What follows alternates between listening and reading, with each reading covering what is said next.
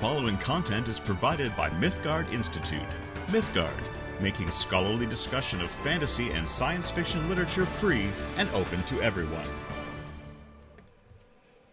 And good evening, folks. Welcome back to the Mythgard Academy. This is session number 10 in our discussion of Inferno. Uh, and tonight, we are actually going to get into discussing the seventh circle. We kind of mostly got down the slope to the second cir- seventh circle last time, but this time we're act we're doing it. We're just going to do it. We're going to talk about the seventh circle today. Uh, so we're going to be discussing the violent. We'll see how far amongst the violent we get. Um, but of course, one thing to well, hang on a second. Before I do any preambulatory material, uh, let me do some pre-preambulatory material and give a couple announcements. One quick announcement, just to mention, I've been mentioning this, but uh, the deadline is actually coming up soon. Um, TexMoot. Uh, so TexMoot is happening on the 13th of February, our second virtual moot of the year. I hope that folks would. Uh, I know there's a, a, bunch of people already signed up. It's going to be a great crowd. It's still the deadline that is approaching is that it is still possible to uh, present at uh. So, if you go to texmoot.org, you can find all the instructions uh, for submitting ideas or proposals for that. Uh, and I definitely recommend that. TexMoot is going to be a lot of fun. And then the second announcement, I talked about this last night. I'll try to talk about this in less detail today, but I'm very excited about it. I've mentioned uh, in the past our Signum Academy Clubs program. It's the uh, Signum's newest program, which we're launching uh, this coming month. Uh, we're, we're starting it up officially. Uh, and our clubs program are extracurricular programs in the language arts uh, for school kids from grades 3 through 12 and uh, we're doing we're doing book clubs, we're doing creative writing clubs, uh, we're doing language clubs. Um, that I've announced before, but the um, uh, the exciting news is that uh, we were just approved by the Board of Education of the state of New Hampshire to participate in a brand new program called the Learn Everywhere Initiative in New Hampshire, which means uh, that by participating in our Signum Clubs program, uh, high school kids in the state of New Hampshire can actually earn school credit um, uh, uh through participating in our programs. They participate in our programs. We give them a cert- we you know we we, we do our assessments. We uh, uh, give them a certificate, and they can cash those certificates in for graduation credits in their schools. Uh, it was a, a, long and rigorous process that we went through, uh, but we have completed the process. We were unanimously approved. Uh, so the Signum Clubs uh, has has been evaluated at a really high standard uh, for you know for educational substance and quality by the Board of Education in the state of New Hampshire, uh, and uh, and definitely, uh, uh, kid, as you say, homeschooler homeschoolers can and, abs- uh, and absolutely should use these on their transcripts. Absolutely. Um, that is something that's i mean unf- the, the downside, of course, like the it's not exactly a downside, but sort of the limitation of uh, the announcement is that it's unfortunately New Hampshire is the only state in the country that has this kind of a program. So unfortunately, it's only high schoolers in the state of New Hampshire who qualify for this for direct participation in this program. But the really exciting thing, uh, I think, the uh, the sort of wider group that can benefit most broadly from this are homeschoolers. People, and I know that a lot of people, you know, homeschooling is at an all-time high since the pandemic began, uh, and uh, I know that there are a lot of people who are homeschooling and a lot of people who would be really interested in some excellent, reliable, professional supplementation on the language arts front. Uh, and we're going to have a bunch of options for that. And since we've been through, you know, we've we've gone through all of the, uh, you know, uh, the bureaucratic hoops uh, with the state board and stuff. So we we will be able to provide, um, you know, certificates and you know, clear, you know all the things that uh, the you know the, whoever oversees your homeschooling in your state, whether it be your school district or the board of education or whoever it is, um, will be able to speak their language and tell them about the mastery of their the competencies and show them the assessment patterns and everything. We'll be able to do that, um, and so it's something that should be a really very useful tool uh, for homeschoolers to be able to participate in our clubs and be able to to sort of use those uh, towards their home. And again, we we can't like you know promise that because we don't know you know different states and how things work but we're confident and we're ready to work with folks to try to give them every you know support homeschooling families however we can. Um, i think it should be a really fun opportunity. So if you are interested uh, in participating, if you've got you know kids who might be interested in participating, or maybe you're part of a homeschool group who would be interested in learning more, maybe uh, you know setting up a group, uh, you know you could have your own discussion uh, section basically from your homeschool co-op. We could do that too. Um, get in touch with us. Academy at signumu.org is the contact email uh, to reach out to, and we would be happy to talk about any any of these things. Tomas, unfortunately, it, this is just. Um, uh, this is just for high school uh, students. I know there are a bunch of people who are like, "Hey, I want to, I want to do, you know, language clubs like this and stuff." It would be fun, admittedly, uh, but uh, for now, for now, just unfortunately available uh, for uh, uh, not not just high schoolers, but also middle schoolers and upper elementary as well. But there it is. Yeah, I know. it's, it's, adults grumbling about this. It's it's hard.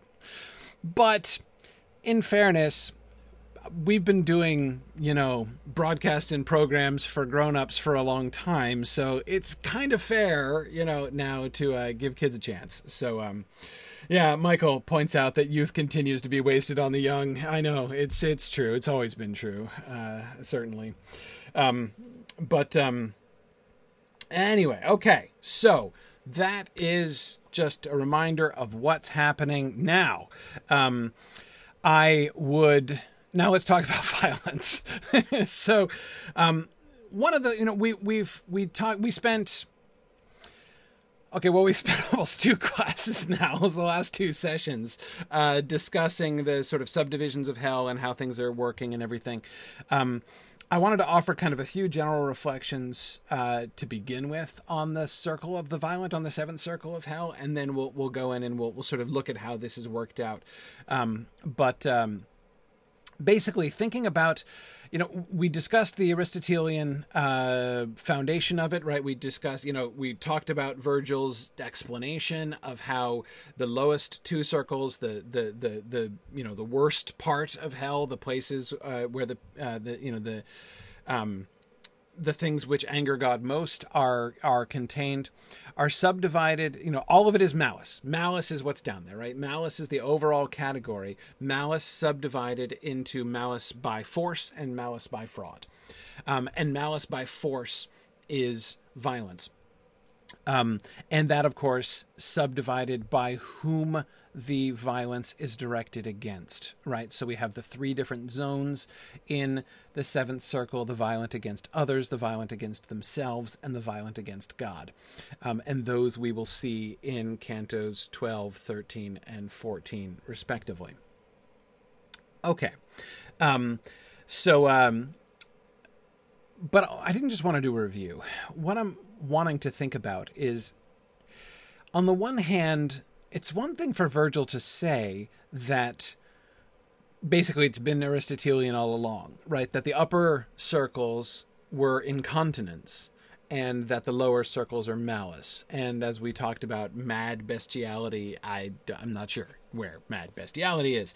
Um, uh, but, um, sure. And I'm not saying it doesn't work, and I'm not saying that that's not consistent, but um, when we get into violence, the question becomes, or rather, my question, let me just say, not pretend like it's a question which objectively exists. My question is, what's the difference? I mean, we talk, we mentioned this a little bit, right? I mean, like we saw folks being they're no end violent against each other, right? Up in the up in the the swamp of the Styx, right? With uh, uh, what's his name, Filippo Argenti uh, right? The one that you know Virgil kicks and and then like ends up chewing on himself while everybody else beats the crap out of him. I mean, that's there was a lot of violence even from Virgil, right, going on, and and Dante was like, "Let me at him." So like there was a lot of violence there, um, and uh, so what's the difference? What's the difference exactly? Uh, why are these people in what's so? I mean, I, apparently the difference is malice, right? We've got those who did not restrain their desires and those who committed violence by um, for, through malice, right? But the the the question that I have to that I keep coming back to is okay, is it about the act? Is it about the act? Like is there something intrinsic in the act? Because it seems to be about the act. Like it would it would it would i mean the, like the sort of labels right that are being placed on thing seem to be about the things that people did especially down here right? Less so up top right? Like the gluttonous. I mean okay i guess that's about you know eating but that's a, a, more general it's not there's not like a specific i mean okay again you can say eating but it's not just eating right? Gluttony involves more than just eating food.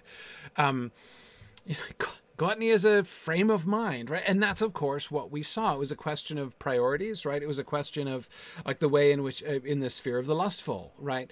Uh, or not sphere circle. It's not a sphere. In the circle of the lustful um, they uh, they suppressed reason, right? They chose passion over reason. They they elevated passion over reason, uh, and that was that was their their mistake. So like, it's not about, and we talked about this some at the time back when we were uh, talking about Canto Five. It's not it's not about sex, right? Um, it's not like you know, did you have sex with the wrong person? If so, that's the ring that you know that's the circle that you go to. Um, it was always not exactly just about the action. Um, so but violence now violence seems to be an action. Um, and to differ perhaps from the wrath right the sort of more uh, i don't know what unfocused wrath uh, that seemed to be going on up there in the swamp of the Styx with with Filippo Argenti and and and friends. Um, so does that mean like you? It's one thing to just kind of generally be wrathful, right? But if you cross a line, right? I mean, is is that is that what it means? Right? Like if you cross the line, so like it's one thing if you're just somebody who is like, you know, angry and a jerk to people that you end up, you know, in the swamp of the Styx. But if you actually cross the line and beat them up or kill them, then down to the seventh circle for you, right? And it seems like that could be one way to understand this, but I don't think that that's right. That doesn't seem to me to fit what we are, are what we see, um, and it just doesn't seem to me to really make uh, make sense. I would think, or rather, let me tell you what I would expect to see, right? If that were true, then the emphasis would need to be on the actions, right? Like what did exactly they do, right? Um, but um, uh, but yeah, and Gerald, I agree with you that the intent does seem to matter, right? Certainly, the the thought or the intent precedes the act. Um, probably it requires both, but again, the determining thing, right? What decides whether you're whether you go down to circles seven through nine, right down to the to the bad place in the middle um, with circles seven through nine. What deter- is, is, malice, right? Which is about intent. It's not about action. It's about intent. Um, uh, so, uh, yeah, and you're absolutely right, Stephen, to be reminding us about that famous passage in the Sermon on the Mount where Jesus says, like, you know, if, if you are angry with your brother in your heart, you're still guilty of murder, right? And and that that is exactly it's one of the reasons why the a fixation on the deed alone, right, as the determining factor. Um, again, it's not that it doesn't matter, but it would seem a little bit odd for that reason exactly to say like yeah no no no it's not it doesn't matter what was in your heart what matters was what you did outwardly. That would seem strange uh, strange under the circumstances. Um, yeah yeah. So it does seem to be about a distinction um, a distinction in the nature or what the tenor perhaps of the intention right, of the will behind the actions. Um, and therefore, one of the conclusions that I would, that I already am suspecting, and I think probably we'll see after we continue our journey through the seventh circle, if I ever permit us to do that, um, is that it's not, it's violence itself though it sounds like a mere physical description, right? I mean, that seems pretty clear, right? Those who are violent, okay. Um, but clearly, the concept of violence or force, right, malice by force, is um, fairly broad, uh, and so it's one of the things that I'm one of the questions that I find myself most interested in thinking about as we go through the seventh circle is what does he mean by violence exactly? What are what is in fact the state of a soul who is guilty of violence against any of the targets in question, self, others, or God? Um, and uh, I think that that will be an interesting thing to look at as we go through. Um, and certainly, um, uh, and certainly, we will see lots of different categories. Right, uh, the word is going to be used in in what would seem to be some sort of figurative senses or less direct senses. Right, fairly quickly. Um, so That said, let's actually do it. Let's take the plunge. Down to the seventh circle we go. Um, this is the last slide we did last time. I promised we'd talk about the parentheses, so I'm going to fulfill that promise. I'm a little hesitant. Here's why I'm hesitant I don't understand it. I'm going to tell you right now. I think I understand the elements that underlie it, but I don't understand what Dante is trying to suggest by them. Um, so here's um, here's here's what we'll do. Um, I'll try to explain as best I can the elements that I think he's invoking here, and then you can help me figure out what he's doing, how he's putting all these things together. So, okay, so remember he's describing how, why is there a landslide here, right? Like, why is there, uh, you know, this uh, this landslide of rocks that they're climbing down? How did it get there? And you'll remember that it happened. There was an earthquake uh, right before Jesus came through the gates of hell, um, and um, uh, and uh, uh, harrowed hell, right? Took the uh, took the the blessed dead out of limbo and carried them off with him to paradise. Um, so he says, I would have you know, the other time that I descended into lower hell, this mass of boulders had not yet collapsed, uh, because of course it was pre crucifixion. But if I reason rightly, it was just before the coming of the one who took from Dis the highest circle's splendid spoils, that, on all sides, the steep and filthy valley had trembled so, I thought the universe felt love, by which, as some believe, the world has often been converted into chaos. And at that moment, here as well as elsewhere, these ancient boulders toppled in this way. Okay, all right. Um, so, uh, the elements here. Um, what is the connection between love, and chaos. All right. So the world is composed of chaotic elements. Uh, the everybody knows this. Uh, the fundamental principle of how creation works at its most basic level, right? Um, if you want to go down to um, eh, this, uh, medieval metaphysicians talking about this kind of thing are kind of like physicists talking about quarks. Okay, um, we're talking about component parts, not elements, right? Not even electrons and neutrons. We're talking about quarks here. What is the basic? You know what are the things made of that make up all things that make up all things right? So like for instance in the human body you might talk about uh, you know how your body is uh, uh, you know a balance of several different humors. But those in turn are related to and connected to the four basic elements that make up the entire universe. But those elements in turn are made up of other things as well. And so that that kind of basic level uh, of the universe at its most basic level. Like what are the elements made of? The elements are made up of different are of of contraries that are in chaos and at war with each other right?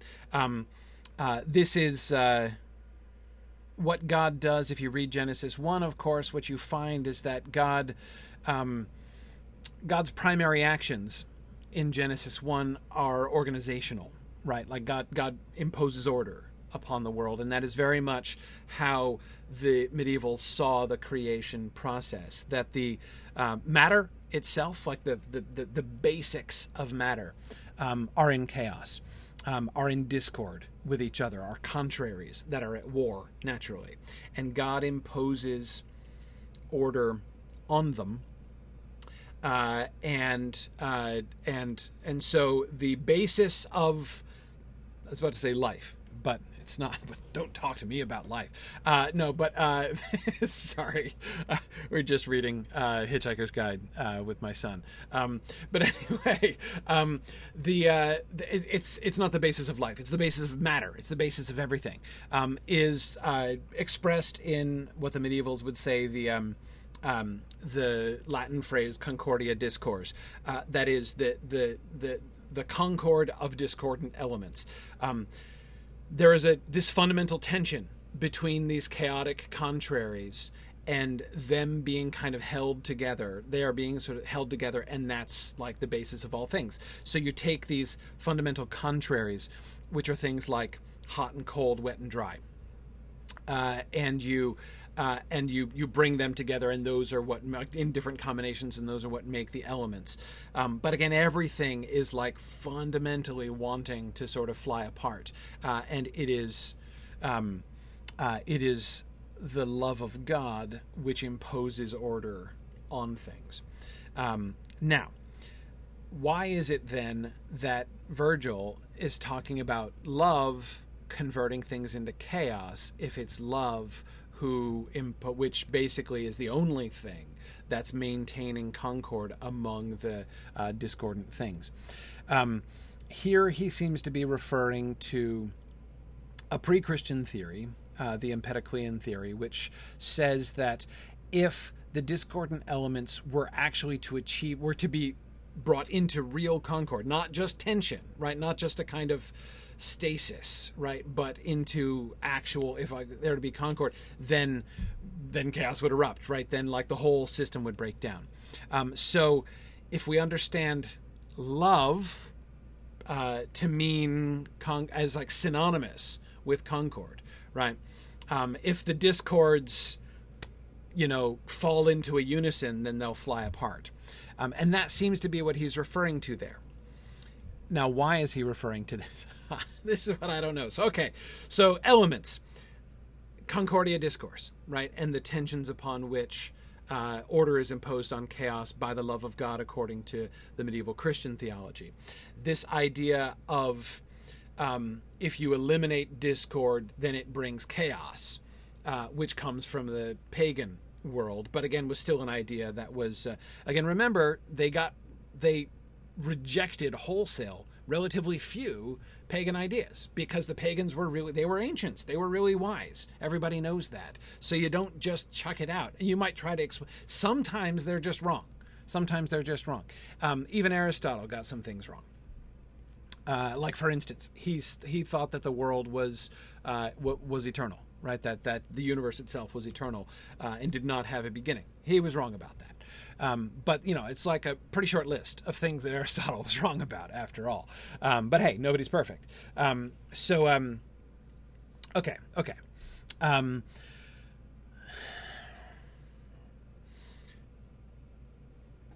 so we've got those like metaphysical concepts going on in the background. But then we also have this moment, Virgil is thinking about chaos descending. And he's associating this descent of chaos with the earthquake, right? The, fil- the steep and filthy valley had trembled so I thought the universe felt love, by which, as some believe, the world has often been converted into chaos. He thought for a second, the earthquake was so tremendous that he thought for a second things were flying apart right? Like you know Empedocles might have predicted because of the um, uh, uh, because of the uh, um, you know, unexpected concord come about, and that's what he means, I think, when he says, "I thought the universe felt love, concord." That is unity, right? Which, in the case of the universe, according to Empedocles, is disastrous. Okay, so uh, he's, uh, in other words, he's saying. One way to paraphrase Virgil's words there is that earthquake was so bad, I thought the whole universe was flying to, pieces. Right? That's one way to paraphrase what he's saying. But here's the other thing remember what we're actually talking about. And I hate doing this because she knows like 10,000 times, more than 10,000 times, more than I do about Dante. But I have to disagree with Barolini here. um, in Barolini's commentary in the digital Dante text that I've been encouraging everybody to use um, and to enjoy her commentary because it's fantastic.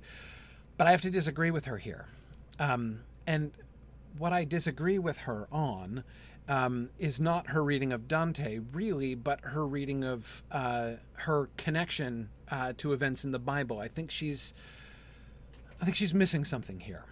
She associates, she talks about the earthquake as if the earthquake were a consequence of Jesus' arrival, of the harrowing of hell.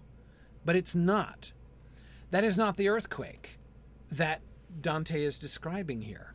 That Virg- that Dante the poet, that Virgil the character is describing here.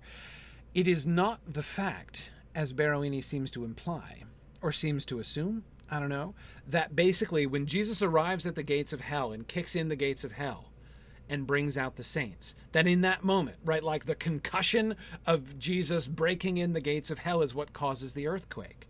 It's not what causes the earthquake. It's very clear on that. He says it was just before the coming of the one. The earthquake didn't happen when he came, it happened right before. And of course, we know what earthquake he's talking about. Because, of course, exactly as Bruce was just pointing out in Matthew 27 51, we're told it is at the moment of Christ's death that there is an earthquake. Like in Jerusalem, we're told there's an earthquake, right? The Gospels record an earthquake happening at the time, at the moment of Jesus' death, which, of course, logically would indeed be just before he get, comes down, his spirit comes down to hell, right? So yes, Jesus has just died. His corpse is still nailed to the cross, and his and here he comes, right? Now he's coming to descend to hell. That's exactly what we would expect. So the earthquake which caused the damage here is not the earthquake of Christ's coming to hell. It's the earthquake associated with his death, with the crucifixion itself. And that to me seems to me to be um, uh, completely. Well, I won't say completely. It seems very significantly to change um, the analysis that Barolini is doing. And again, it's I'm not questioning her analysis of Dante. I'm questioning her the connection to scripture that she's uh, uh, that she's working on there, um, because to me it it makes a pretty big difference, um, quite a big difference. She speaks of the like you know the concussion of Christ's coming as like an evidence of how like the weakness of hell and its being able to stand against Jesus, right? Like Jesus's arrival uh, is so tremendous uh, that like hell itself like shivers and is damaged by it. now, I'm not saying that's terrible reading, like no doubt, like that could be, but that's not what's being described. What damaged hell was not Jesus' advent to the underworld. What damaged hell was Jesus' death. And Jocelyn, no, I do not think there are two earthquakes. There is but one earthquake. I, I, it's there. Ha- this is happening at the same time. Um, I don't see any reason to question that the earthquake which the Gospels record as occurring in Jerusalem at the time of Jesus' death is the same earthquake that's happening. That the tremors of like the, the ripple effect of the death of Christ on the cross is what causes the shuddering of the entire world. Um, and now I come back to um, Bruce thinking along very similar lines to You Are Here. Um, I'm coming back to the question of love, right? Virgil's like, it was like a love quake, right? Well, yeah, yeah. If it was the crucifixion quake, then yes, it it, it was, it was um, this g- greatest expression of God's love and sacrifice for humanity. But it's not only that either. Um, uh, it's um, yeah, yeah. Um, uh, Ken, am I postulating a physical earthquake? Yes, or rather, I am postulating that the physical earthquake, I, I, the Gospels record a physical earthquake, so that's like a fact, right? That's that's one of the facts that we're coping with here, right? Um, that that earthquake was felt in hell suggests, uh, William, maybe it was a spiritual earthquake. Well, yes, it certainly was. I mean, the moment of Christ's death on the cross, um, that uh, echoes of that are felt both physically and spiritually would seem no strange thing. Um, uh, again, especially thinking about Christian doctrine and Jesus as the you know the union uh, of God and man in that way both physical and spiritual earthquakes, Jennifer. Exactly. That there, I don't, I don't think there's a there's a distinction here. Um, yeah, yeah. Um, uh, Jocelyn, I love the idea that there is actually a phenomenon in seismology called love waves. That's fantastic. That's fantastic. Um, do the actual geological uh, uh, does the actual geological phenomenon of love waves allegorically map onto this? I bet you we could make it do. I bet you we could make it do. I bet we could turn we could turn that into an allegorical uh, uh, trope for the love of God. But I don't know enough about that seismological uh, uh, uh, feature to do it. Um, but that's pretty cool. Anyway, um, okay, so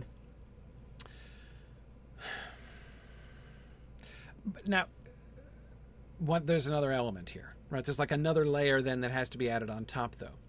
This is Virgil saying this, and Virgil doesn't understand. Virgil does not himself. I.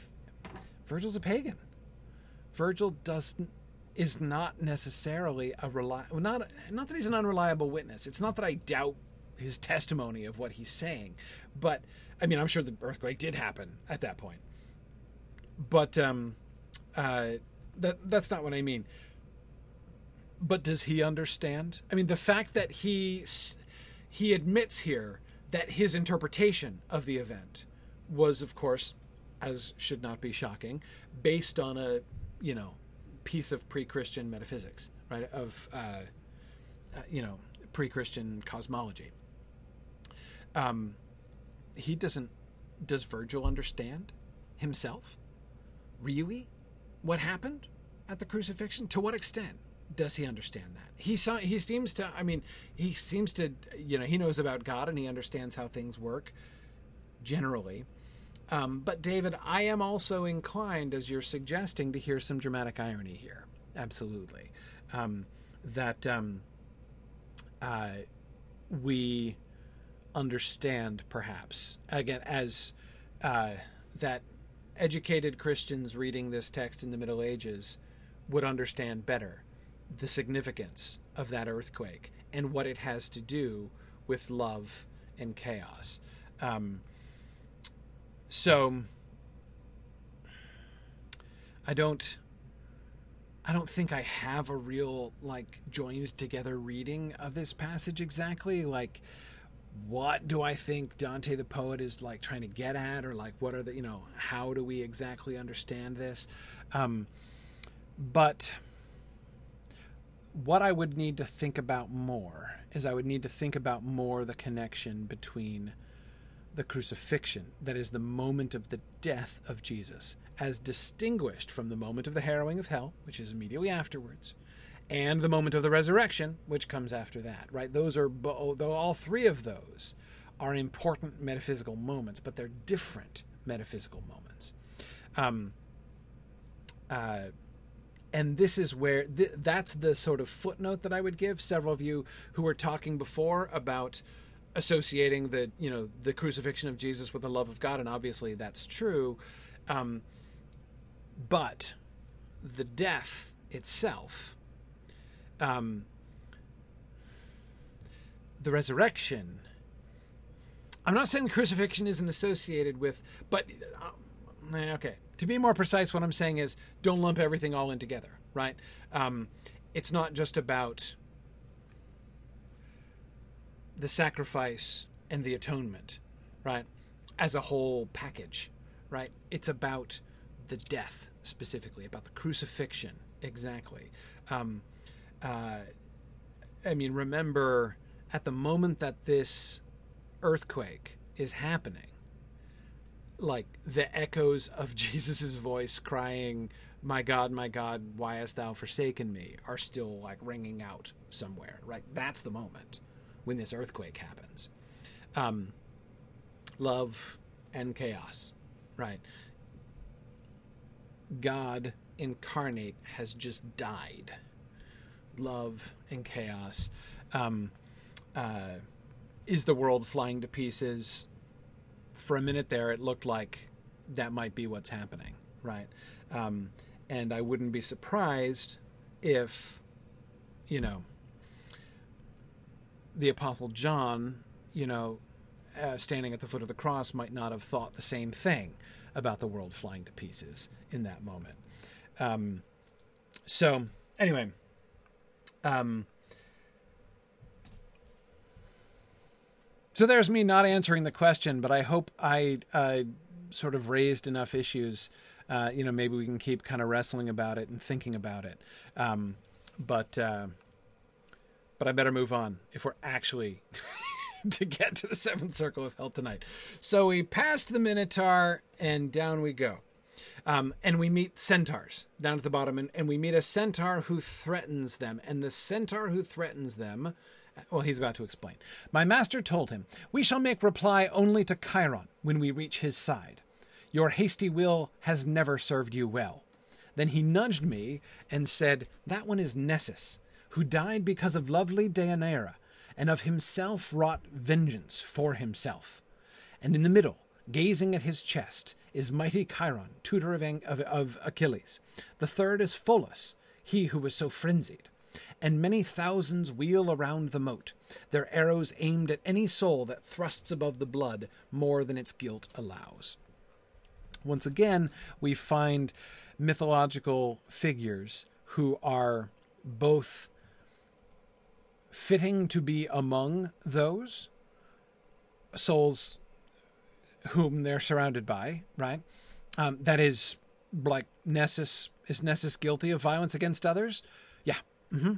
And the centaurs, centaurs were famously violent um, in more than one sense, but, but they, they were they're both in the sense of they're likely to murder you, um, and also in the sense that they're likely to rape you. That was, a, I mean, sexual violence was very strongly associated uh, with centaurs um, in Greek and Latin tradition. Uh, this is a, a, kind of a trend. Same with fauns, right? Same with uh, uh you know, same with with uh, with fauns. If something is part human and part beast, that's probably a bad sign, right? Um, that probably indicates that this the human reason of this person is not completely driving the bus, and uh, that seems to be again. There's a correlation there, um, uh, and just as we were kind of talking about with the Minotaur, right, in his head, his his beast's head uh, on his human body, um, the Minotaur, of course, is the product of unnatural desire. Um, the mating of Pasiphae, the the human queen, with the bull, um, uh, and which again was about well, it's about lots of things, but you can say certainly the desire of Pasiphae is often given as an example of subordinating reason to desire right? Um, so, um, yeah, yeah. Um, Devora says, I don't know if I can see Mr. Tumnus the same now. You know who agrees with you, Devora? Tolkien. Um, I strongly believe that this was one of the very first things that put Tolkien off Narnia. He got as far as Mr. Tumnus taking Lucy back to his cave. And this is why he wrote that famous letter to Lewis saying, What are you doing? Like, you can't do this kind of thing. Um, and, and, and, and, uh, you know, and Lewis, of course, is, is openly playing with it, right? With the books on Mr. Tumnus's shelf. Lewis knows the tradition fully well, right? Um, and uh, and of course, it is is deliberately playing on that. I mean, you have a faun, and what is the first thing he does? He does seizes a young human lass and takes her back to his cave and kidnaps her, right? I mean, it's it's that's that's the way it is.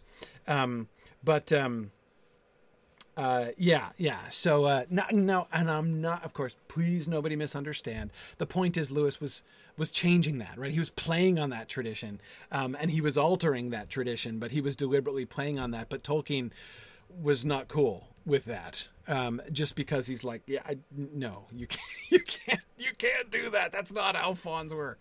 You're doing it wrong. Um, you're doing it wrong. Um, but um, anyway. Okay. Uh, enough about Narnia. Back to hell. Um, now you're right, uh, Jennifer. Yes, that Chiron is Chiron is the one singled out by Virgil that is as the only one they'll speak to, right? And he is famous. He, on the one, he's still a centaur, right? And he's still down there with all the other centaurs, but he is famously wise. Um, he was known for his he was the he was he was the tutor of Achilles and others. Um, uh, so he was a famous wise teacher, but still a centaur.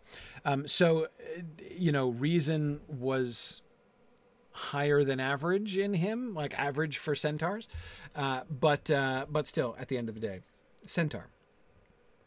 Um.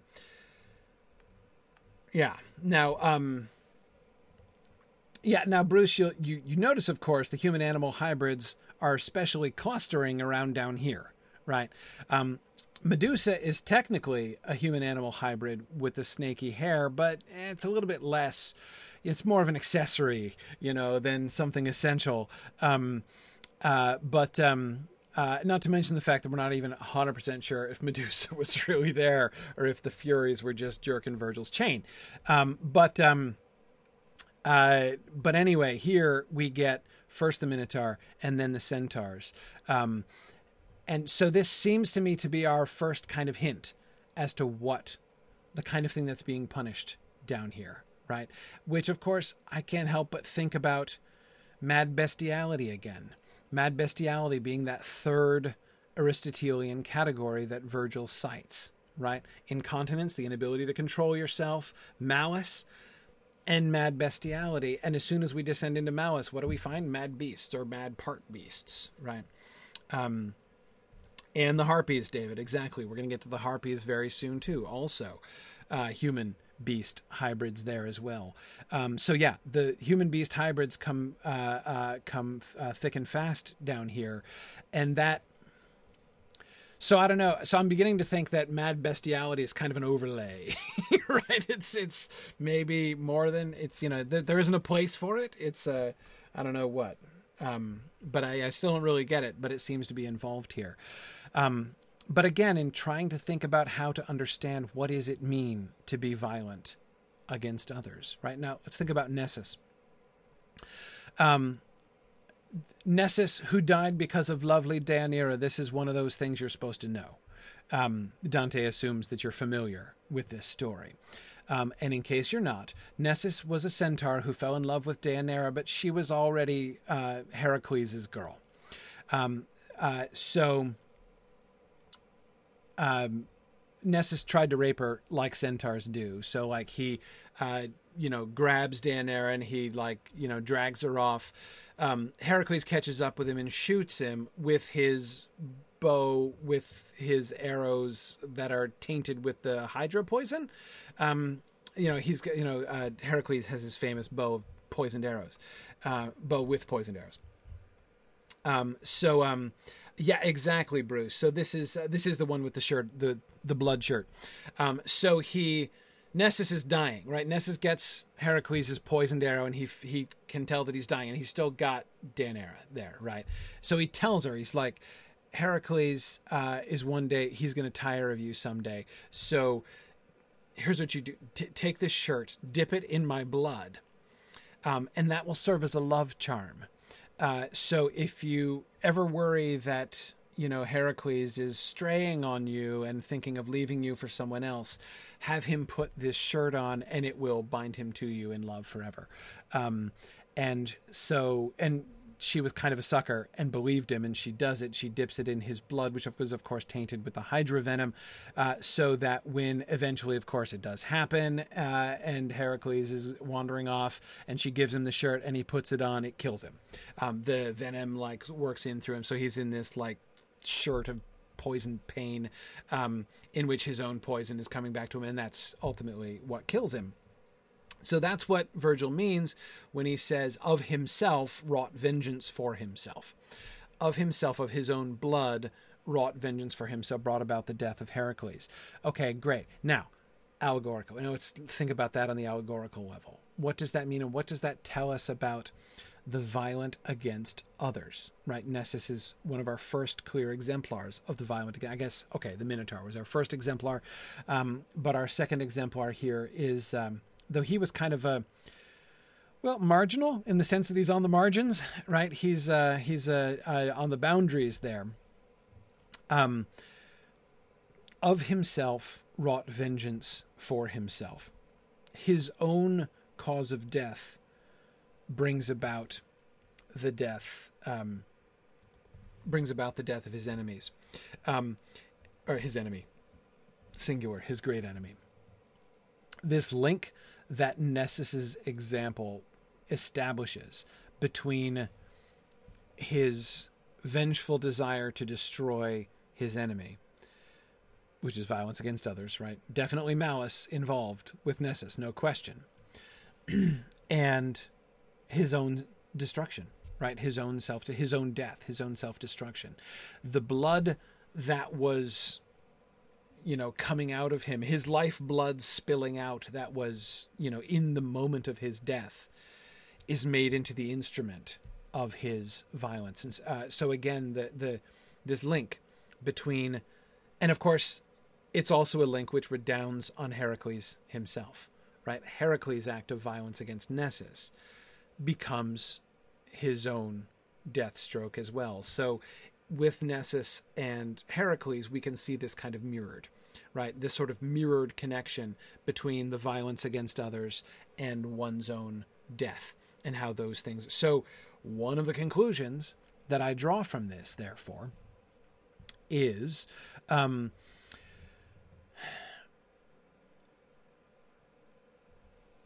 is this link, right? This essential connection between violence and self destruction. We'll make a distinction there when we get to the next circle or when we get to the next zone, right? That is the violence against themselves. Those who are violent against others are not violent against themselves in the same way that the violent against themselves are violent against themselves, um, not quite as literally. And yet it seems to be a common link. Um, to put this another way, let me say I don't think it's an accident that the violent against themselves are in the center of this circle. Um, they seem to me to be kind of the common, uh, in one sense. I don't want to go too far, but what I'm almost wanting to say, it's almost like the purest example of violence total, right? Like everyone who is guilty of violence, everyone who is guilty of malice by force, is ultimately harming themselves, is ultimately destroying themselves. It's all in Boethius, of course. Um, um,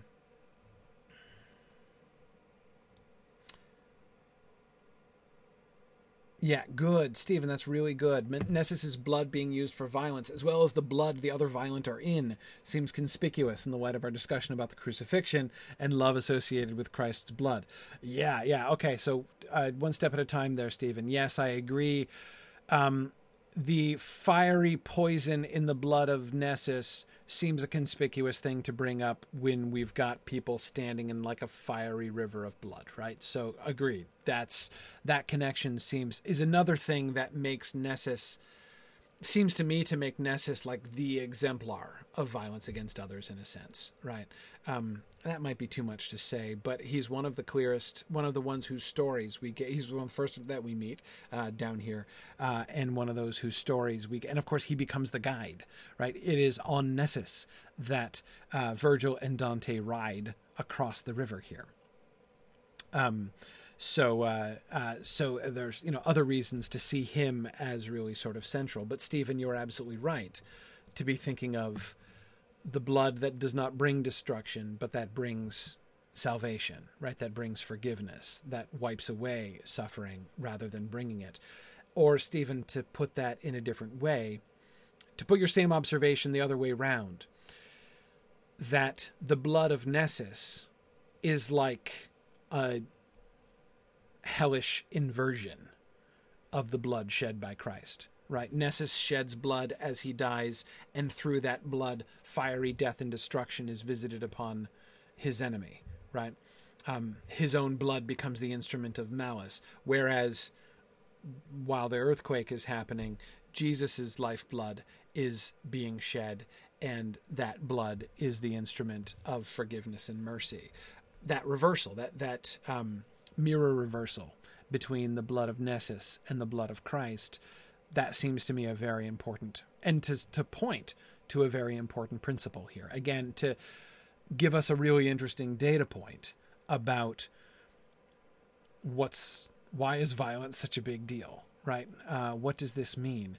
Um, it isn't just about the act of like raising your hand against someone else in anger, right? About you know striking someone or even killing someone. Um, if Nessus is to be taken in some sense as the kind of exemplar uh, here in this circle, then I wonder uh, if it's fair to draw the conclusion that violence against others, understood in this way, it's that what we mean by violence is violence. Uh, sort of um, hmm, trying to choose my words really carefully, but fundamental deviation from how things are supposed to be. Um, but not like an accidental deviation, right? A rebellion against how things are meant to be um, Nessus's violence act, right? Nessus's blood and his death, taken in this way, right? Sort of seen juxtaposed against the blood of the crucifixion, um, is in fact like a mockery of salvation itself. That's a big deal. That would seem like a big deal. Um, uh, let's, uh, and yeah, as Jameson points out, um, vengeance is a big deal, right? Vengeance is mine, saith the Lord. Uh, except Nessus seems to have laid claim to that too. Jameson, you're you're right about that. Um, and um, yeah, and Sylvia, I agree. So much blood is a big deal. I agree. That's the the the fact that that blood. It's blood and blood and fire, right? Blood and fire are the two what motifs of this zone, right? Blood and fire. Um, and um, really, of the whole circle, the whole seventh circle is all about blood and fire. Um, blood and fire in different proportions. Here we're especially heavy on. Here we get both, right? In the next zone we're going to be heavy on the blood, less so on the fire. In the next zone, more on the fire and less so on the blood. But, um, uh, but yeah, yeah. All right, let's keep let's keep thinking here. A little farther on, the centaur stopped above a group that seemed to rise above the boiling blood as far up as their throats. He pointed out one shade alone apart and said, Within God's bosom he impaled the heart that still grips blo- drips blood upon the Thames. Then I caught sight of some who kept their heads and even their full chests above the tide, among them many whom I recognized. And so the blood grew always shallower until it only scorched the feet, and here we found a place where we could ford the ditch.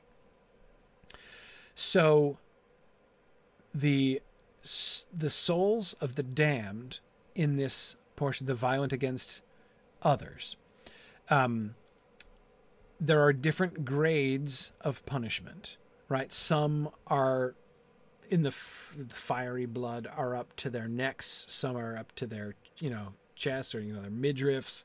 Um, others only have their feet uh, in. Uh, so this seems to be a difference of degree. Um, let's see, Thomas, uh, uh, David. No, um, I'm forgetting this. I'm, I'm, forgetting his name already. It's a sensational tale of the time, basically. Uh, the business about the heart that still drips blood upon the Thames. I'm forgetting already the sainted dude, but it wasn't Becket. It was a, it was a different, um, uh, a different English dude. Um, but um, notice who else is down here. Attila is down here. Um, one trend that is very noticeable among those who are violent against others are tyrants.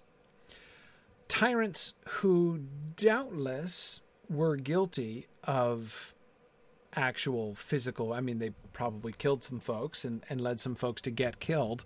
Um, but that seems to be not the only or the primary point exactly. Um, or rather, I think perhaps we should see an extension of that. That the very act of tyranny itself, um, uh, you know, of uh, usurpation or tyranny, is an act of violence. Because remember, in Virgil's explanation, before we even got here, we were told it's not just murderers who end up down here. Yes, murderers, but also tyrants, also thieves, those who steal other stuff. That is still violence against other people.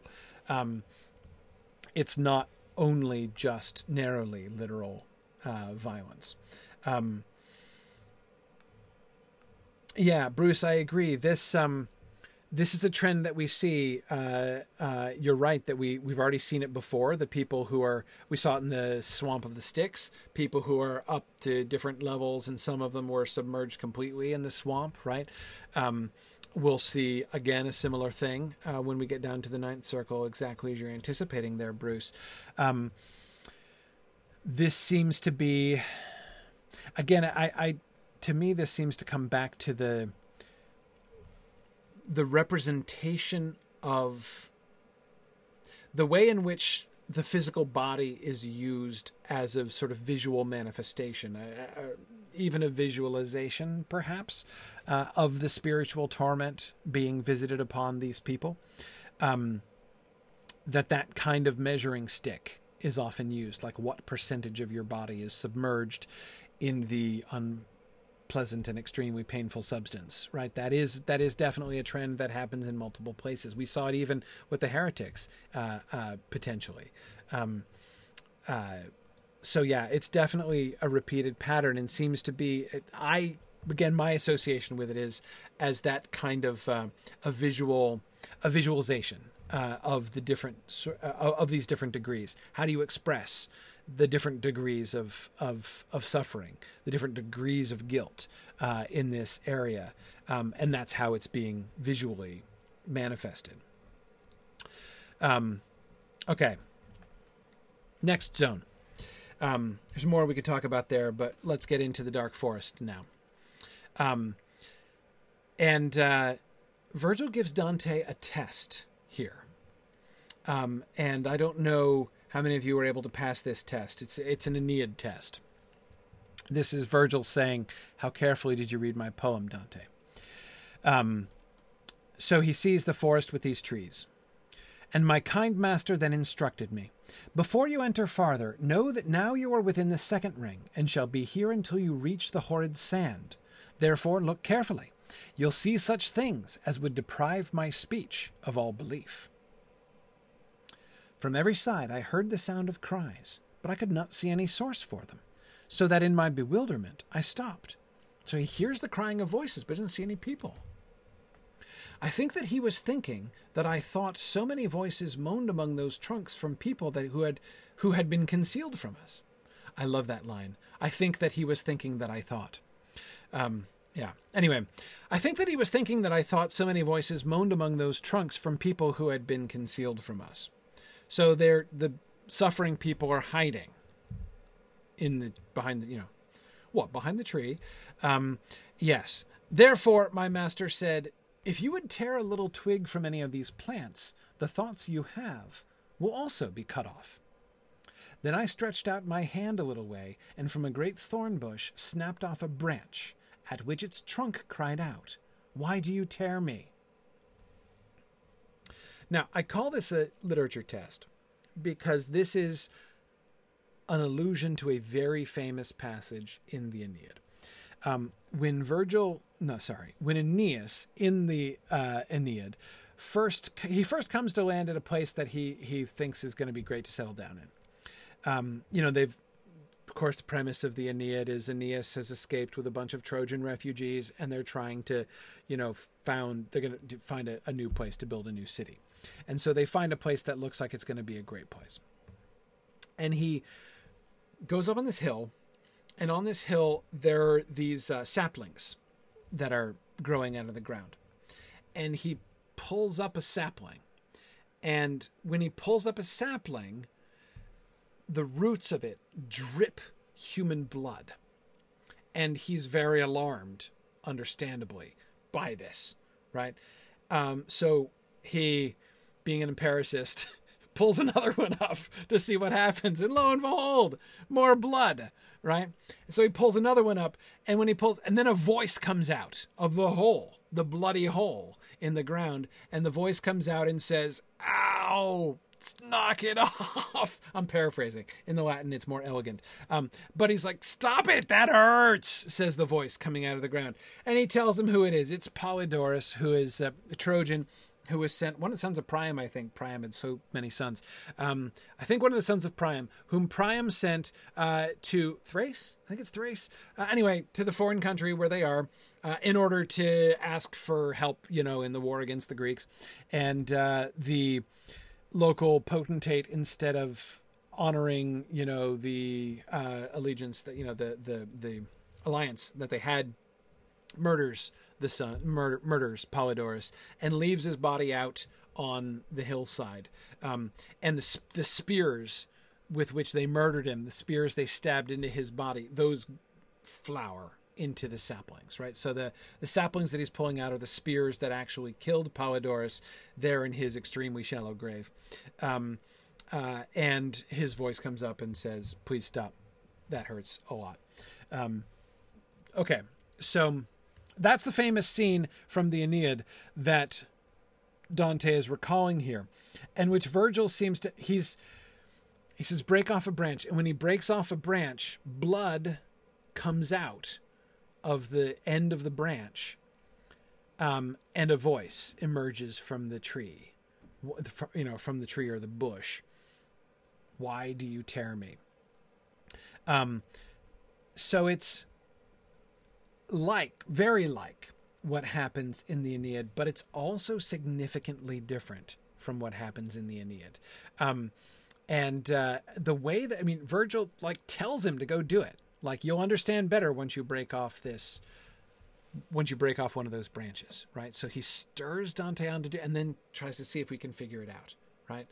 Um, he's not he he he's he's really cagey with Dante here, um, and it's Dante's memory of the Aeneid that's going to really help him here. So, okay. Um, and then when it had grown more dark with blood, it asked again, Why do you break me off? Are you without all sentiment of pity? We once were men, and now are arid stumps. Your hand might well have shown us greater mercy had we been nothing more than souls of serpents. As from a sapling log that catches fire along one of its ends, while at the other it drips and hisses with escaping vapor, so from that broken stump issued together both words and blood. At which I let the branch fall, and I stood like one who is afraid. He reacts just like Aeneas does uh, when Aeneas sees the blood and then hears the voice. Um, uh, and David, I don't know how to parse this either. Uh, like, Dante gets in trouble, right? Like, he gets yelled at by the spirit for breaking off the branch. Why do you break me off? Are you without all sentiments of pity? Well, he was just, he's got. Jocelyn Virgil did set him up. That's exactly what happened, it seems, right? Why? Why do we think Virgil sets him up? Um, is it because Virgil lacks pity for these souls? That image, by the way, the uh,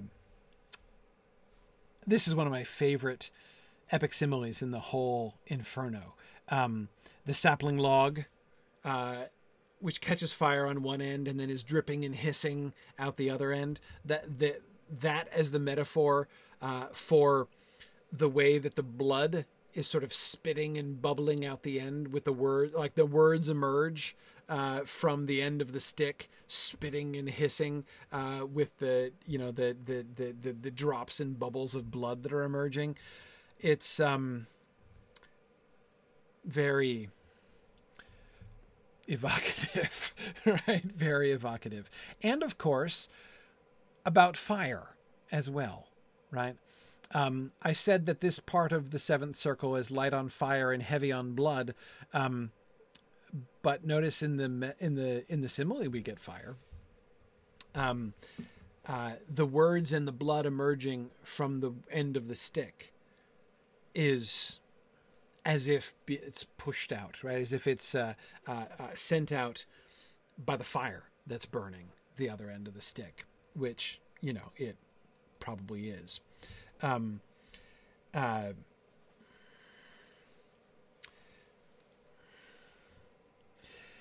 yeah, now, Leanne, that's a really, really good point. Leanne says that um, she's struck by the politeness of this interaction with the tree. Uh, the interpretation I'd heard of Dante's reactions to the damned souls he meets as being one of misguided sympathy at first, progressing to righteous anger as he starts to get it, i.e., in the circle of the wrathful. She says, "My interpret, you know, she says, she says your interpretation is completely different and makes a lot more sense to me. But now I wonder how this encounter fits in. Why are they so nice to the suicide?" Yeah, I agree. Um, I agree that I don't think that his righteous anger or how righteous is it really? His anger, in any case, uh, against uh, Filippo Argenti is, um, I, I don't think necessarily a sign that he gets it. Um, uh, so I guess I guess I'm kind of harsh, then, aren't I, on Dante? That I, I take both uh, both his swooning uh, and apparent sympathy uh, with Paolo and Francesca and his anger against Filippo Argenti both as bad signs. Right? Um, it shows he's not getting it anywhere at all. Um, but you're right, Leanne, that this is different, right? Um, how is it different? Why is it different? Let's um, well let's keep let's let's let's keep going. Because the pity is to me you know, the they're asking for pity right? The tree asks him for pity. You could have had pity. My sage said wounded soul if earlier he had been able to believe what he had only glimpsed within my poetry if he hadn't failed the poetry test then he would not have set his hand against you. But its incre- but its incredibility made me urge him to do a deed that grieves me deeply but tell him you who were sorry tell him who you were so that he may to make amends refresh your fame within the world above where he can still return. Virgil expresses great pity. Now yes he did set dante up and uh, create this unmerciful situation where additional suffering was inflicted uh, on the tree. Um, the tree soul, or the soul tree, I suppose, more accurately. Um, but he says he didn't do it out of a lack of pity. Um, it grieved him deeply to do that. But he had to. It's Dante's fault. It's Dante's fault. Um, Dante wouldn't have believed him. How does he know Dante wouldn't believe him? Because Dante didn't believe him, right? Had he been a better reader of the Aeneid, he would have understood what was happening here. Um, yeah, yeah. Um, yeah, Stephen, I too see a distinction like that. Um, Stephen says in prior circles, Dante was drawn in and was sympathizing with the sins, which is wrong. Here, he's not sympathizing with suicide itself, but he's having pity on the soul. Yeah, that does seem to me to be an important difference. Um, the pity towards the person, right, as opposed to sympathy with the experience. Um, he was certainly, if he was having sympathy, it was sympathy with the whole courtly love. It's not that he was like perceiving the soul of Paolo or Francesca and saying, "Oh man, like I feel so bad for you." No, he was like, "Oh, love, I've been there, man. I get it, right? I feel you, right?" In which case, he wasn't actually feeling them; he was feeling himself, right? With Filippo Argenti, he was feeling anger, right, which seemed to reflect Filippo Argenti's own frenzy. Um, uh, but here, um, here we um, we seem to get pity towards the soul themselves in ways which obviously we didn't get with Filippo Argenti, but I, I would argue we didn't get with Paolo and Francesca either. Um, so I do think that that seems to be somewhat of a difference. Um, and conspicuous, I think, in the in the circle of the suicides. Um, Sarah Duncan "Is there a benefit to being remembered in the world above?" In the mindset of the time, it's not the first time it's been mentioned as a positive. Yeah, Sarah. I mean, it seems to be, right? It seems to be. Um, on the one hand, I don't know. Like on the one hand, it doesn't matter. I mean, we know about fame, right? I mean, check your Boethius if you're wondering whether fame in the world is of any lasting value, right? Spoiler, no. Um, but so yeah, it's not like that's like the ultimate. Like, hey, yeah, you know, doomed to eternal damnation. But here's the positive side: uh, a small number of people in a in you know a few to, or even hundreds of thousands of people over several centuries are going to speak better of you for a little while. So, you know, um, I'll let that comfort you, I guess. Um, yeah, yeah. Um, William, I have always thought the same thing. It's one of the things I don't get about this. I don't get about Virgil in this exchange. I, I don't feel like I really understand what Virgil's doing here. Uh, what William just said was hang on, the guy in the Aeneid was murdered. Um, and these people are suicides. I, I, agree. There are so many differences. I mean, yes, it's the whole blood and words thing. Yes, is similar, um, and it's kind of a talking, a bloody talking tree in both places, kinda, right? So it's not that there are no connections. It's not, it's not like I can't track with Virgil here. But I agree with William. William says, like, how on earth was he supposed to guess that? Right? I mean, the, these people aren't murder victims in that in not, not in the way that Polydorus was. I mean, Polydorus, his words were all about how he'd been done wrong, right? Um, and that seems to be quite different from the situation of these suicides. Even if you, um, even if you overlook the sort of difference in framework, which I think is significant, right? Instead of having the because the trees growing out of Polydorus were not Polydorus. He was still down in the ground underneath it, right? Um, uh, the tree was the spear. Had Aeneas broken off a bit, you know, a, a branch from the, the sapling, it wouldn't have done anything to Polydorus, right? So, how was how is it a fair test? How is it a fair literature test? Um, but you know, okay, literature test is my own somewhat humorous characterization. What Virgil actually says is he talks about its incredibility, right? Had I told him these trees are souls, the souls of suicides, he wouldn't have believed me. But I have to admit, William, I have a hard time believing that. I mean, oh, sea of all good sense, right? Uh, I mean, the way Dante talks to Virgil, like, seriously?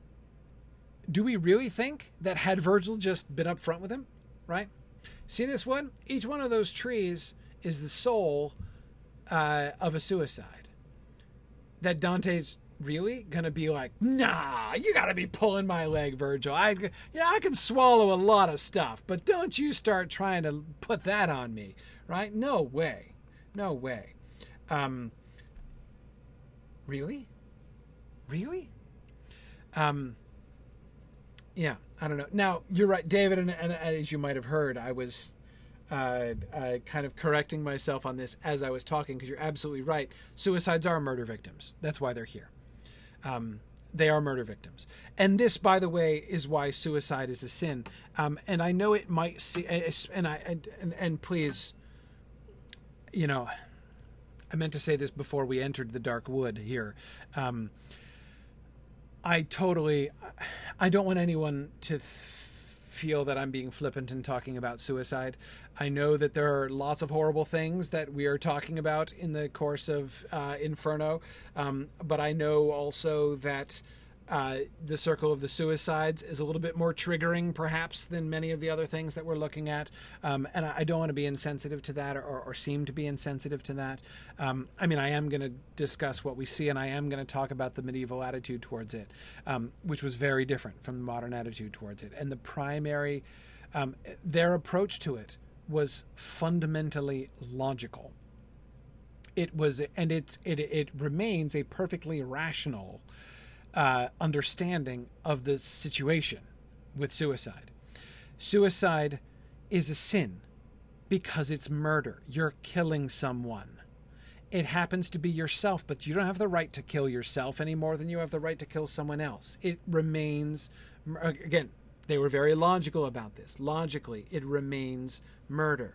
Now, you will hear it said uh, that suicide is one of the, uh, the, like suicides are like not buried in consecrated ground. Why is that? Why are suicides not buried in consecrated ground? Answer because suicides and suicides alone we you know medieval christians could know are going to hell right? If a bad person dies, I mean, a horrible person, you know that person is a horrible person. You can't be 100% sure that that person is in hell. You could suspect, right? You could have a, a pretty good suspicion that that horrible, horrible person who just died is probably burning in hell right now, right? But you can't know for sure, right? Because maybe they repented right maybe they repented on their deathbed you don't know and that can happen they could have achieved free they could have uh, achieved forgiveness and atonement and be in purgatory right now right you don't know you can't be sure. But you can be sure about suicides. Why? No opportunity for repentance. It's not possible. The act that led the, the act of their death is their sin. In the moment of death they commit a mortal sin, which is murder, right? They kill someone in the moment of their death. And it is not possible for them to repent of it afterwards, right? Because there's no afterwards. They're already dead. So again, that's why in it was it was uh, the and the medievals are very logical about things like this. They uh, the we we tend to put feelings above logic sometimes, or to resist logic for the sake of feelings. It's not that they never did that, um, but they really liked logically worked out systems, and that's why um, uh, that's why, according to the rigid logic, uh, you know, the, the almost inescapable logic um, of uh, the medieval moral system, suicides are they all of them go to hell. That's that is that was the doctrine, and that's the reason behind the doctrine. Um, uh, yeah, Stephen, I was thinking about that loophole too. Uh, could they, like, you know, stab themselves and then while they're exsanguinating, repent? I mean, look, on the one hand, Stephen, that's exactly the I'm, that that question has to be asked somewhere. Stephen, I would bet you five dollars that there is a medieval moralist who asked and answered that question, um, because this is exactly the kind of question that they were always interested in. Um, they didn't like loopholes and they liked to think it through, or slow poison, Jennifer. Exactly, exactly. Um, uh, oh, right. Or Bruce says, if you jump from a large, a high enough height, uh, you could conceivably have time to repent while you're falling. Admittedly, admittedly, but it's true, David. Um, it's not just about repentance. You've got to, you've got to uh, confess to a priest as well. Um, but see, even there, there can be exceptions. Um, the uh, it is not necessarily true that anyone who does not do final confession and receive last rites is in hell. I mean, if you like just because you like have a heart attack and fall off your horse one day, um, you know, and die does not mean you're in hell. Like so, the uh, uh, the mediation of a priest is important, but it's not the same. It it, it doesn't achieve the same kind of uh, like logical necessity uh, as the other. Um, yeah, yeah. Um, right. No, I mean there are lots of uh, ways that one can die suddenly without the opportunity to uh, uh, to to be shriven uh, before one when when one dies. Um, yeah, yeah. Um,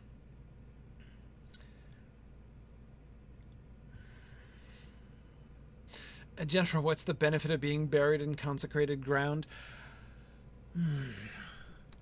There are like superstitions about that, but it's there. There's no mechanism there. What happens to your body after death isn't going to affect the destiny of your soul.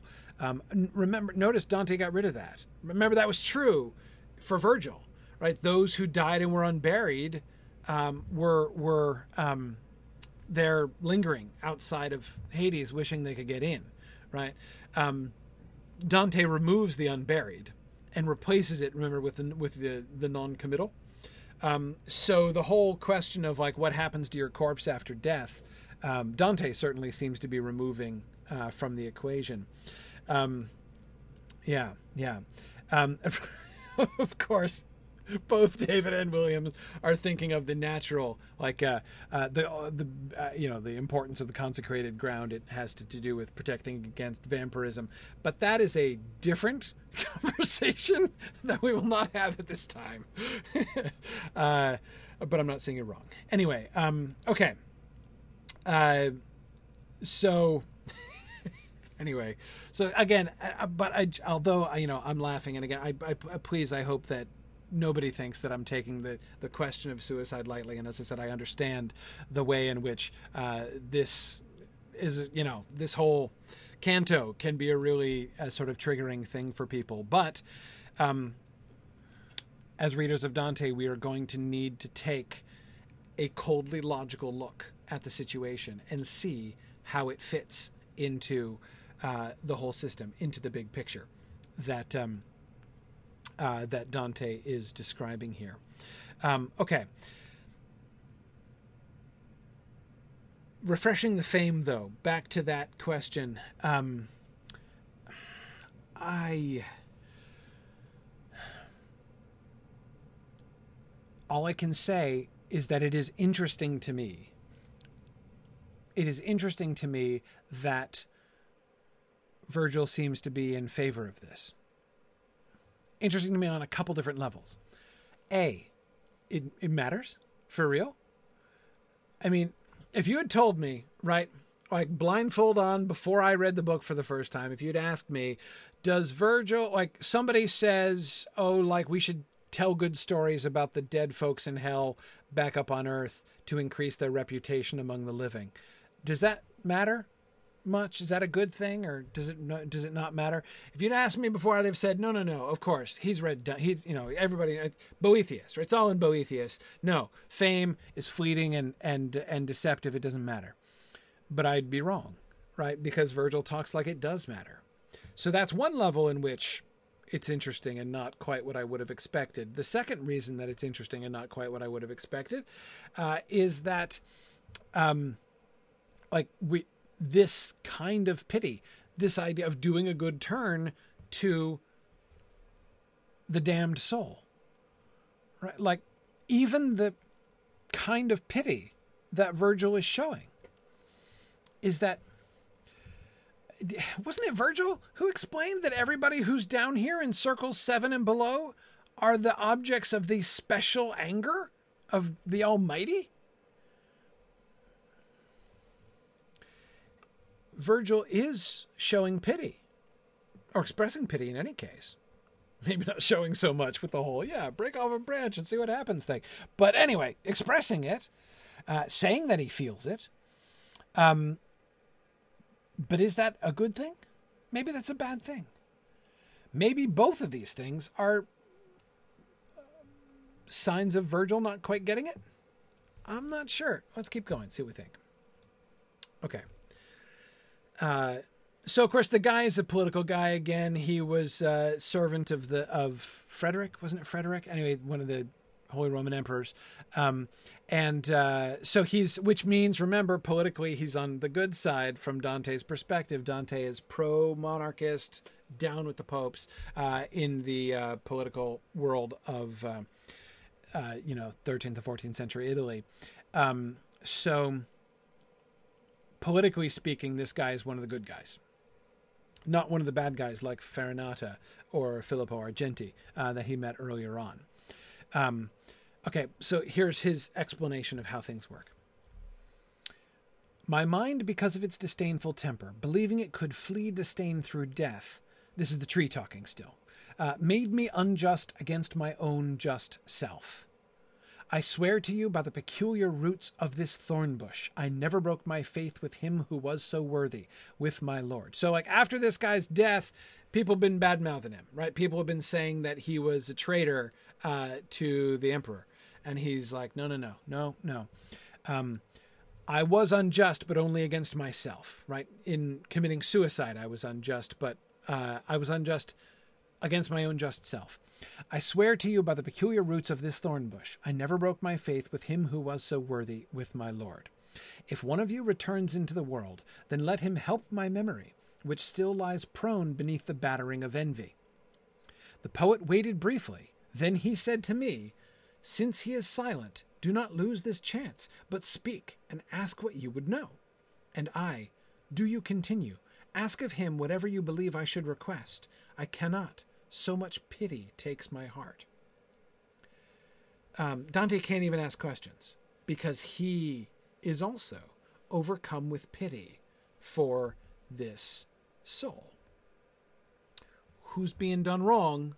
Not in hell, as presumably divine justice knew what it was doing, but on earth, right? With his reputation, which is being remedied as we speak, right? Um,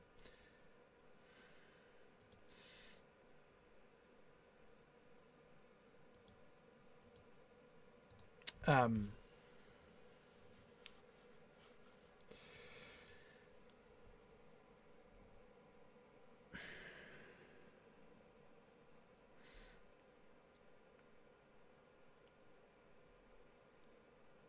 Ver, uh, Dante is overcome by his pity.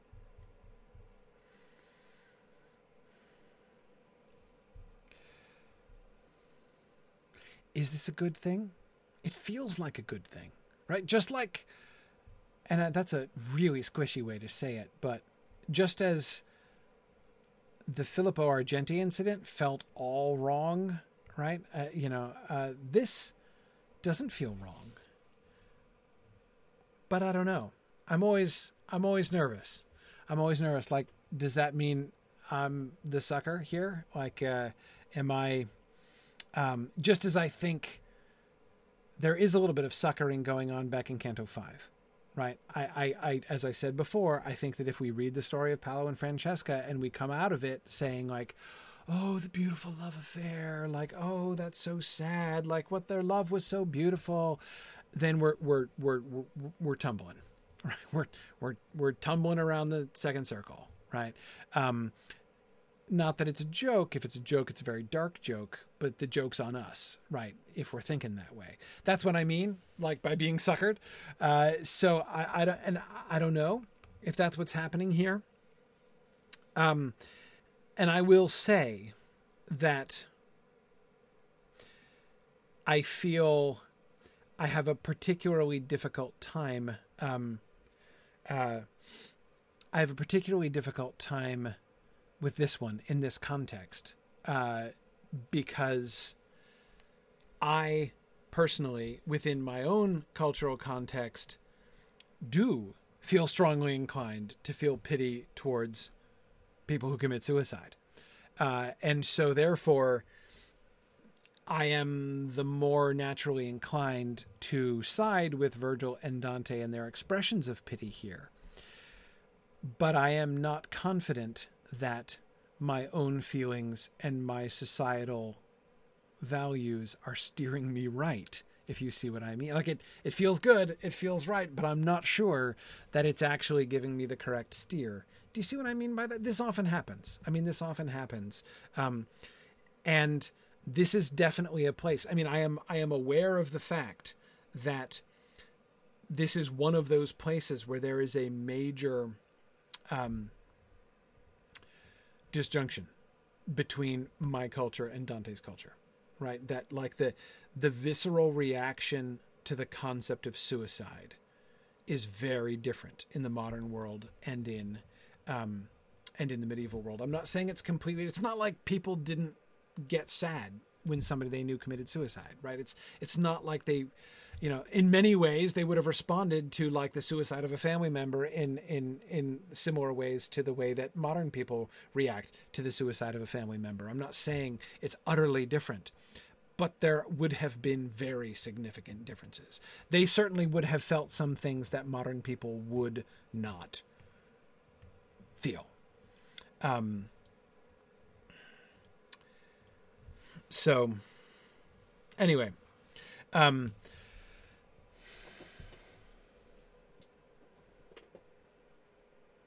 So I'm not sure what to do. I'm not in the end. I, am not sure. I'm not sure what to do. I'm not sure what to do either with their pity or with the question of shame, of the of the reputation of the tree dude, um, and the restoration of his reputation. It's not that that's a bad thing. I mean, it's just it's it's. I mean, if I, know, accepting the framework of the narrative here, it's truth, right? It's you know, so like letting people that people should know what really happened instead of what didn't happen. That they should know the truth instead of lies is good. Like I'm not saying there's anything wrong with going back and doing this, but um, the thing that is a stumbling block for me is the idea that the ultimate status of the tree is changed in any substantive way by this correction, right? Especially when we get into the description of what happens. Then he began again. Imprisoned spirit, so may this man do freely what you ask. May it please you to tell us something more of how the soul is bound into these knots, and tell us if you can, if anyone can ever find his freedom from these limbs. Does anybody ever make it from being a tree, a suicide tree, to being, you know, a real boy again? At this, the trunk breathed violently. Then that wind came, became this voice You shall be answered promptly. When the savage spirit quits the body from which it has torn itself, Then Minos sends it to the seventh maw. It falls into the wood, and there's no place to which it is allotted, but wherever fortune has flung that soul, that is the space where, even as a grain of spelt, it sprouts. Grain of spelt is a is a like a grain of wheat. Okay. It's a particular kind of grain of wheat, but I don't know much about spelt. Anyway, okay. So we're going to go on to the next slide in just a second because he's going to talk about the bigger things too, or the like more eternal things as well. Um, but first, okay. So how does it work? Randomness. There's no place to which it's allotted, right? The soul is just chucked down into the seventh ring, and it falls somewhere by fortune, right? Wherever fortune has flung that soul, it doesn't have a designated place why? It has abdicated its designated place, right? Um, when the savage spirit quits the body from which it has torn itself. So the act of suicide is the spirit tearing itself from tearing itself from the body. Um, again, it's not a bodily sin; it's a spiritual sin. Um, it tears itself from the body. It it commits this ultimate violence against itself. But you see, the violence against it's not just just as violence against others is not just murder. So violence against the self is not just murder. Also, right? Yes, it is the act of murder, and everyone here is a murderer and also a murder victim. Um, but there's a deeper sense in which they are committing violence against themselves. They are unseating themselves. Uh, they are removing themselves. Uh, spoiler when we get up to paradise, we will find that all the blessed souls have an appointed spot. There's a seat reserved. It's like the round table, you know, with the uh, where you know Merlin in gold letters puts the names of folks on the back in advance, um, or you know, and the names appear. Like that's that's um, in advance in some cases, less so in others. Um, it's kind of how heaven is, right? There's a, there's a seat for everybody. Um, when you when the savage spirit quits the body from which it has torn itself, it has no seat anymore. It just drops down into the wood. And wherever it has been flung, it sprouts. So it grows, so it bears fruit. Um, yeah. Um, yeah. Now, David, of course, I can't help but remember that too. We were just talking about fortune a little while ago, uh, and David says that. Um, you know, we uh, shouldn't we take the invocation of fortune as an indication that God has a plan for where things go, even if the souls can't perceive it? Um, probably, probably, yeah, um, maybe. Um, But of course, David, it's also possible that where the seed falls is genuinely random as a consequence of, or even as an expression of being cast out by God. Right? But okay, okay, but then what happens? It rises as a sapling, a wild plant. And then the harpies, feeding on its leaves, cause pain, and for that pain provide a vent. Like other souls, we shall seek out the flesh that we have left, but none of us shall wear it. It is not right for any man to have what he himself has cast aside. We'll drag our bodies here. They'll hang in this sad wood, each on the stump of its vindictive shade. This, for my money, is one of the most horrible things in all of hell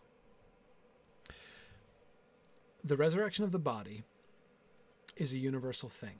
And we've heard people talk about it before. Dante's asked a couple questions about this. What's going to happen after the resurrection of the body? Um, the souls in hell are all bodiless right now. They're all intangible spirits because they don't have their bodies anymore. But the day will come when their bodies will be raised and their spirits will be rejoined to their bodies. And as Virgil has already told us, that will be for them the perfection of their suffering, right? But the suicides won't be reunited with their bodies, or they will, but they won't be reconnected, right? So their spirits will go and seek out their flesh, but they will not wear the flesh. Since they have cast it away, because they have destroyed themselves, because they ripped their own spirits out of their body, their choice, as we've seen in other cases, their choice will be perpetuated in their punishment in hell. And their choice, their sinful choice, was savagely to rip their own spirits out of their own bodies. And that separation, the separation between soul and body that they chose in the act, will be perpetuated continually. Not just by having their bodies right there, but not being able to be connected to their bodies. Their souls will remain in the form of trees, and their bodies will be crucified on the trees. Um, and uh, yeah, I agree, Bruce. That is dark with a capital D. Um, their own bodies will be crucified on the tree. They will become the trees upon which their bodies are eternally crucified. Um, they will carry their bodies eternally, but be unable to be joined by them. And in the the joining, right, the nearness of the body, right, the almost joining of body and soul, that will itself be a cause of continual torment for the tree, right? The body presumably is not going to be experiencing suffering, probably, because the soul's not connected to it. Um, but the the body itself, the abandoned body, becomes itself the instrument of torment. Um, yeah, I say crucifixion because it's hanging on the tree. Yeah, uh, they'll hang in this sad wood, each on the stump of its vindictive shade. Um, perhaps I'm overstepping there, David, but it like hanging on the tree is that's it's very crucifixion like in any case. Um, uh, it's also Judas like, I will admit. Um, it also seems like each one of them sort of recapitulates not the betrayal of Judas, but the suicide of Judas. Um, uh, yeah, yeah. Um, yeah, but Stephen, yeah, it's like the whether it's hanging in either case, it's gonna. I mean, it's gonna hurt the tree. It's it's it's gonna. I mean, I think the the principle remains. Um, uh, but uh, I don't know.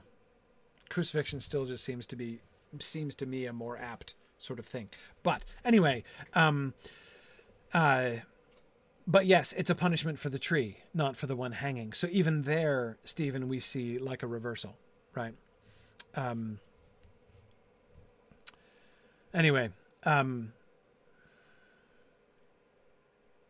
back to pity.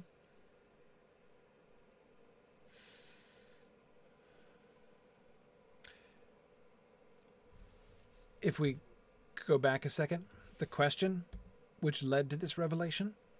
Right? Virgil's question imprisoned spirit, so may this man do freely what you, in order so that this guy can, you know, Dante, that is, can, you know, tell the truth about you up in the world when he gets back. May it please you to tell us something more of how the soul is bound in these knots, and tell us, if you can, if anyone can ever find his freedom from these limbs. One might paraphrase that Will God ever feel pity for them? Will God ever show mercy to the suicides? And the answer no. No. They too, like the other souls in hell, will perpetuate. They are left to continue uh, and perpetuate the choices they made in life, the violent, those who have done the, the violent against themselves, continually recapitulate that act of self destruction. Um,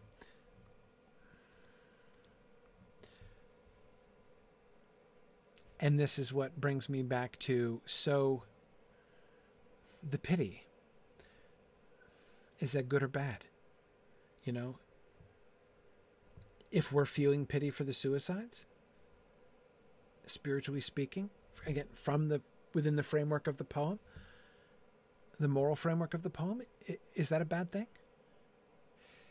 Is the pity of Virgil and Dante here as bad a sign as their anger against Filippo Argenti? It's not the same. It's not. I don't think it's the same situation as that. But I can't help but wonder. I can't help but wonder. Um, but pity seems to me the overall seems to me the overall tone or note, I guess, of Canto 13. Um, notice also another thing that I find interesting about it is the the way pain is inflicted. Being a tree is bad. I mean, because you're meant to be a person. So if you're a tree now, that means you're, you know, you've been pushed down the great chain of being. Remember, I talked about cumulative souls, right? How, like, we have the same souls as, um, you know, we have the same souls as plants and we have the same souls as animals. We can do more, right? You know, it's, you know, um, we can do everything they can do, but we can also do something else. And that's kind of how the, you know, the way it works all the way down to rocks. Um, they, they've been demoted, right? Straight past animals and down to plants. And that's bad, ontologically speaking. Um, while retaining the awareness of humans. But it's but that's not their only punishment the physical pain they experience when damage is done to the branches, right? The pain they experience when you break off the branch. And then, of course, right after this, we're going to have the two people who still have human shape. One of whom is going to go like diving and tripping into a bush and he's going to break it all to pieces, right? I mean, so there's like all these branches like broken and hanging off this bush. And after he leaves, well, gets ripped to shreds. Um, the bush is like, ow, that really hurt. You know, like uh, that. Why did you inflict all this suffering on me? Um, in other words, the pain experienced by the trees down here seems to be optional, transitory. Uh, it's not like it's very different from standing in a river of fire fiery blood, right? Like the pain might be at different levels, right, depending on where you're standing for those who are violent against others, but the pain is a constant, right? There's no escaping it. There's also no making it worse, right? Um, unless I guess you get shot in the face by a centaur, but generally there's no making it worse. Um, here, until something breaks off a branch, they seem to be fine. Now the harpies come around and do this a lot anyway, so like they're bad news. Um, it's not like you could totally permanently escape pain. Um, but um, uh, yeah, Leanne says they've descended into mad vegiosity. Yeah, it's like mad bestiality, except uh, more green. Um, yeah, yeah, and and uh, and so yeah, yeah. David is of course remembering the harpies as well. I mean, there are creatures down here whose job it is to rip trees up on the regular. So, um, again, it's not like they're going to be escaping pain completely, but, um, but again, I bring this up as relevant to the pity question, right? Because.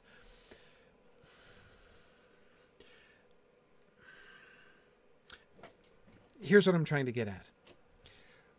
We see souls down here in two different invariable states of suffering. That's the thing that i'm that's the thing that i'm trying to get at. There's variable states right? There's the steady state the just being a tree state right? And then there's the i'm a broken bleeding tree in pain state right? Um, so there seem and so where as we might feel pity for the trees we there's like this extra surge of pity for the poor bush after the dude runs over it and the dog runs over it and it's all broken and shattered right? And and, and it's lying there like ow ow. I mean there's like this extra spike of pity right? Um the sufferings of people in almost every other um, circle that we've seen are even, right? Uh, they're constant. Um,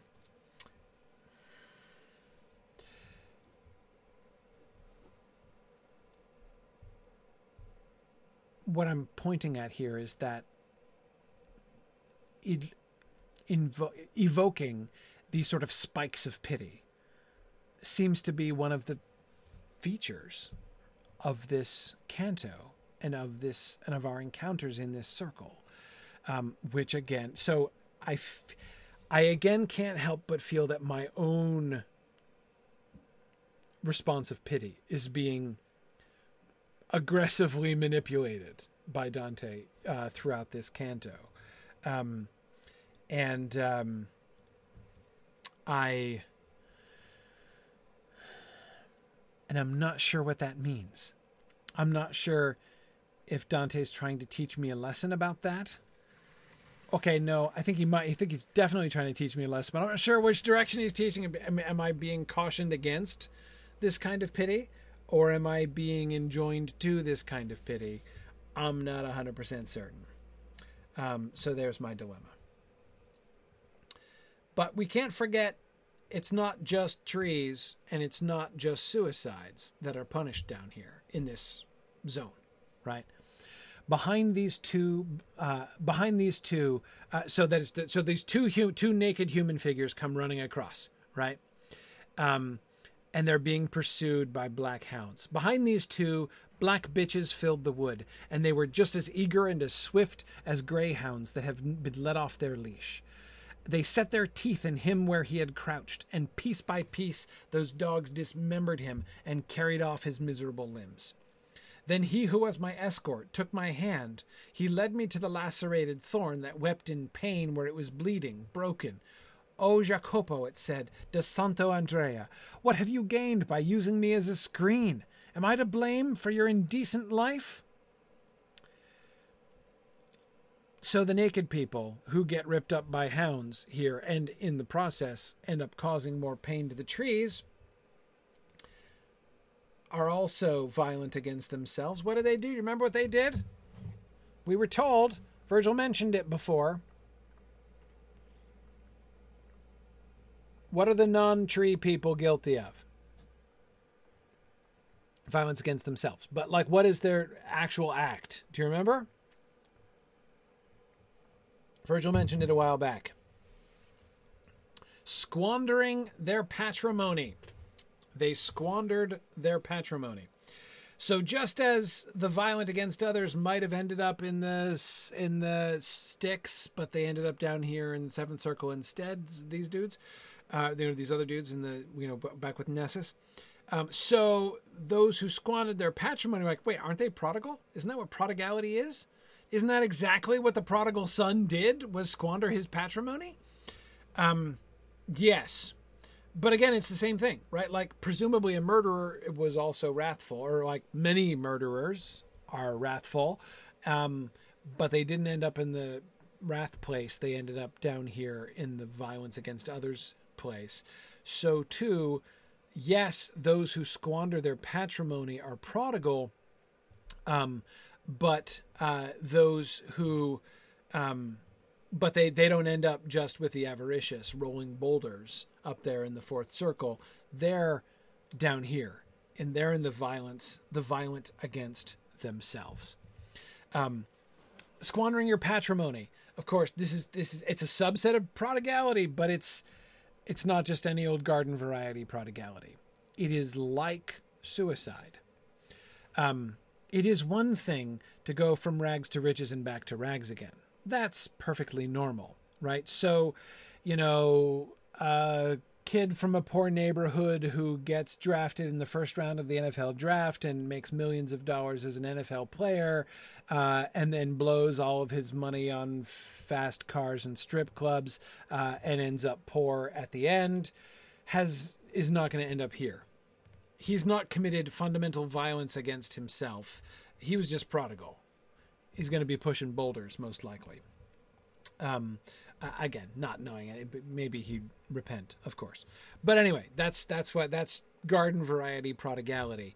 Uh, this is squandering your patrimony. So you have your inheritance from your father, right? You have your family lands, your family business, your family um, inheritance, and you blow that.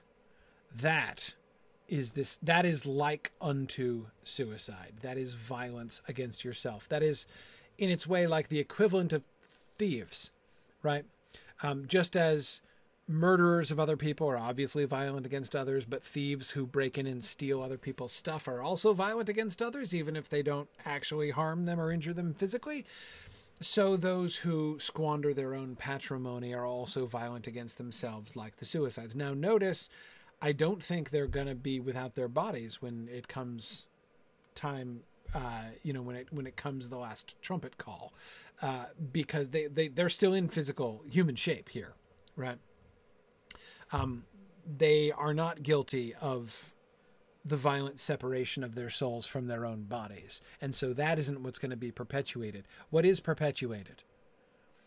They're ripped up into pieces and dragged off in other in lots of different directions just like their patrimony, right? Just like their family estate, just like their family inheritance, uh, right? As it gets squandered and dragged off by different, uh, you know, uh, different different of their uh, uh, of their creditors, right? So their spiritual bodies down here uh, are torn apart and dragged and dragged around. Um, and uh, yeah, David, I agree. Their nudity, I think, is significant here. Um, uh, as he says, they've thrown away their wealth, so they don't they don't get to cover themselves. Um, yes, yes, um, they have they have nothing, right? They have nothing, and then and the the representation of themselves, their their apparent bodies, are being ripped up and torn apart and dragged away. Um, Jennifer says, "Do they reassemble?"